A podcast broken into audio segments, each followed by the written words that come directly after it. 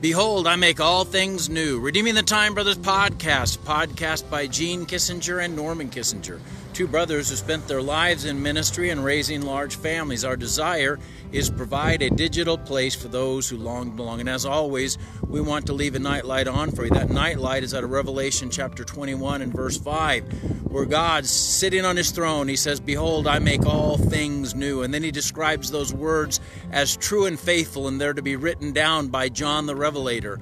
I'm so excited that God gives us new beginnings in our life down here. So often we struggle with a hard year or a difficult season in life, and it's good to know that God can give us a fresh start. After the darkest of nights, God can cause a new day to dawn. After the coldest of seasons, God can bring about a brand new spring and, and warm air and sunshine. After the after death, God brings a, a new little baby or, or brings eternal life where we're in heaven with Him, where there is no more sickness or death or dying or disease.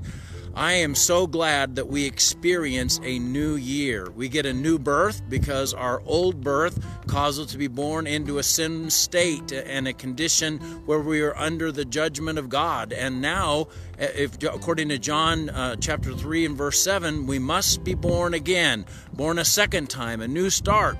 So maybe the best way to start this new year is to trust Jesus Christ as your Lord and Savior and find out how you can have heaven as your home. Let's pray. Dear Lord God, I thank you for fresh starts. I pray that you'd give us a great brand new year to go into. May it be so much better than these last few. Allow us, God, to experience your presence and power in a powerful, profound way. Watch out over us. We rest tonight.